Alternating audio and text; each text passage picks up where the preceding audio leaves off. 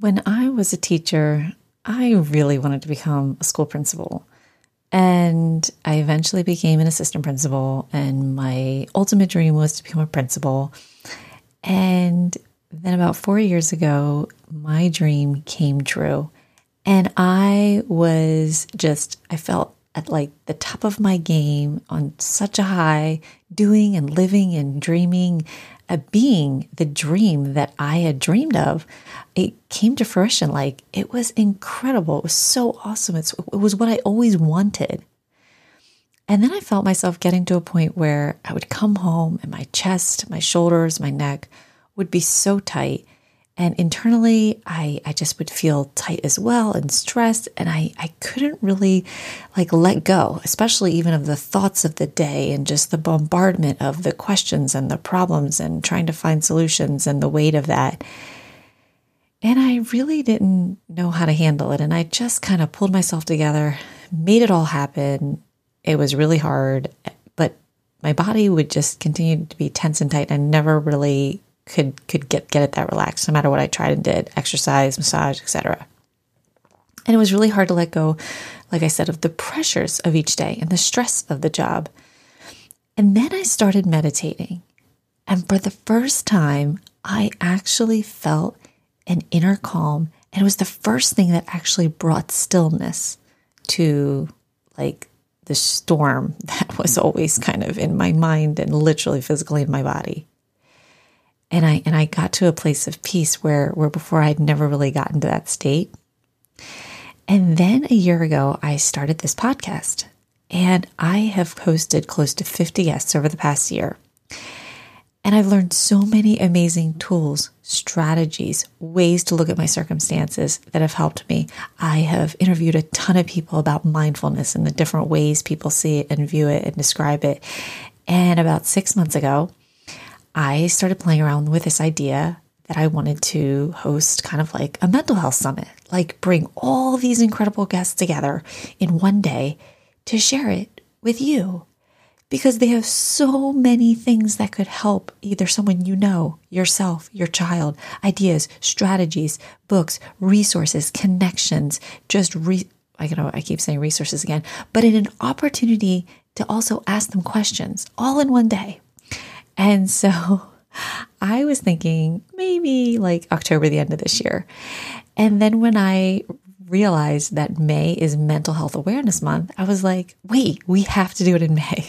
So I am super excited to announce that next month I'm launching a live, free virtual mental health summit. Again, like I said, May is Mental Health Awareness Month. This is perfect. And it's funny, every time I turn around and tell somebody I'm doing this, they're like, oh my gosh, I need this so much. And I think it's part of our self care. Give this to yourself as a gift of self care to attend, even if you just challenge and uh, put a goal in front of you to attend one of the sessions. You don't have to attend them all. You can pick which ones you like. Show up, bounce in, out, put your headphones on. If you're cleaning the house, grocery shopping, whatever, this is virtually and you can listen in, tune in. So I want you to save the date, mark it on your calendar right now, Saturday, May 14th. Click the link below to register. There is limited seats, it is free, but I'm telling you, you won't want to miss this amazing event. Here's a sneak peek at what we'll be covering. First, you're going to start the day with a guided meditation with picture book author William Meyer. He's written two picture books for kids that are visual guided meditations, and I am using them currently right now in my mindfulness lesson with kids. Then, learn how to see your doctor once a year, heal your body every night, you are not going to believe neurologist Dr. Stasha Gominak and everything that she says and teaches us in this session. I interviewed her on this podcast 11 months ago. That video has over 6,000 views on YouTube right now. I mean, this stuff is incredible, powerful. Again, you can join us for just one session or all sessions. It's free. Click the link below to register. Then learn how to overcome anxiety with Laurie Singer's new book, You're Not Crazy Living with Anxiety. I gave this book to a parent recently. They gave me the biggest hug.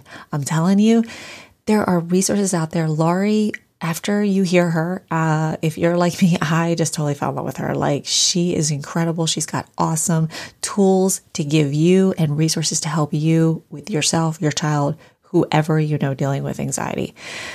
Then we've got Rick Capriola. He's going to talk to us about huge buzz issues right now social media, teens and social media, substance abuse, teen substance abuse, what every parent needs to know. Parents, he teaches us uh, something so powerful. When he said this, it just stopped me dead in my tracks. Listen to this. He says, It is not a matter of if your child is going to be exposed to substance abuse, it's only a matter of when. And what do you do? What are the signs? If you know your child is using, what do you do? What do you say? What questions do you ask? Where do you go? How do you assess? What sign, what do you look for? No one's teaching parents this, and he put it all in a book. And he, oh, I cannot stop listening to him. So show up. I'm telling you, whichever one is piquing your interest here, show up for it. You're going to walk away with just incredible information. You'll also walk away with mental health tips from Vincent Lancy, a traumatic brain injury survivor that will be here to share his story that is so powerful. It will inspire you and leave you with takeaways to use with yourself, your child. I'm telling you, save the date, mark it on your calendar. It's going to be worth it. I can't wait to see you there.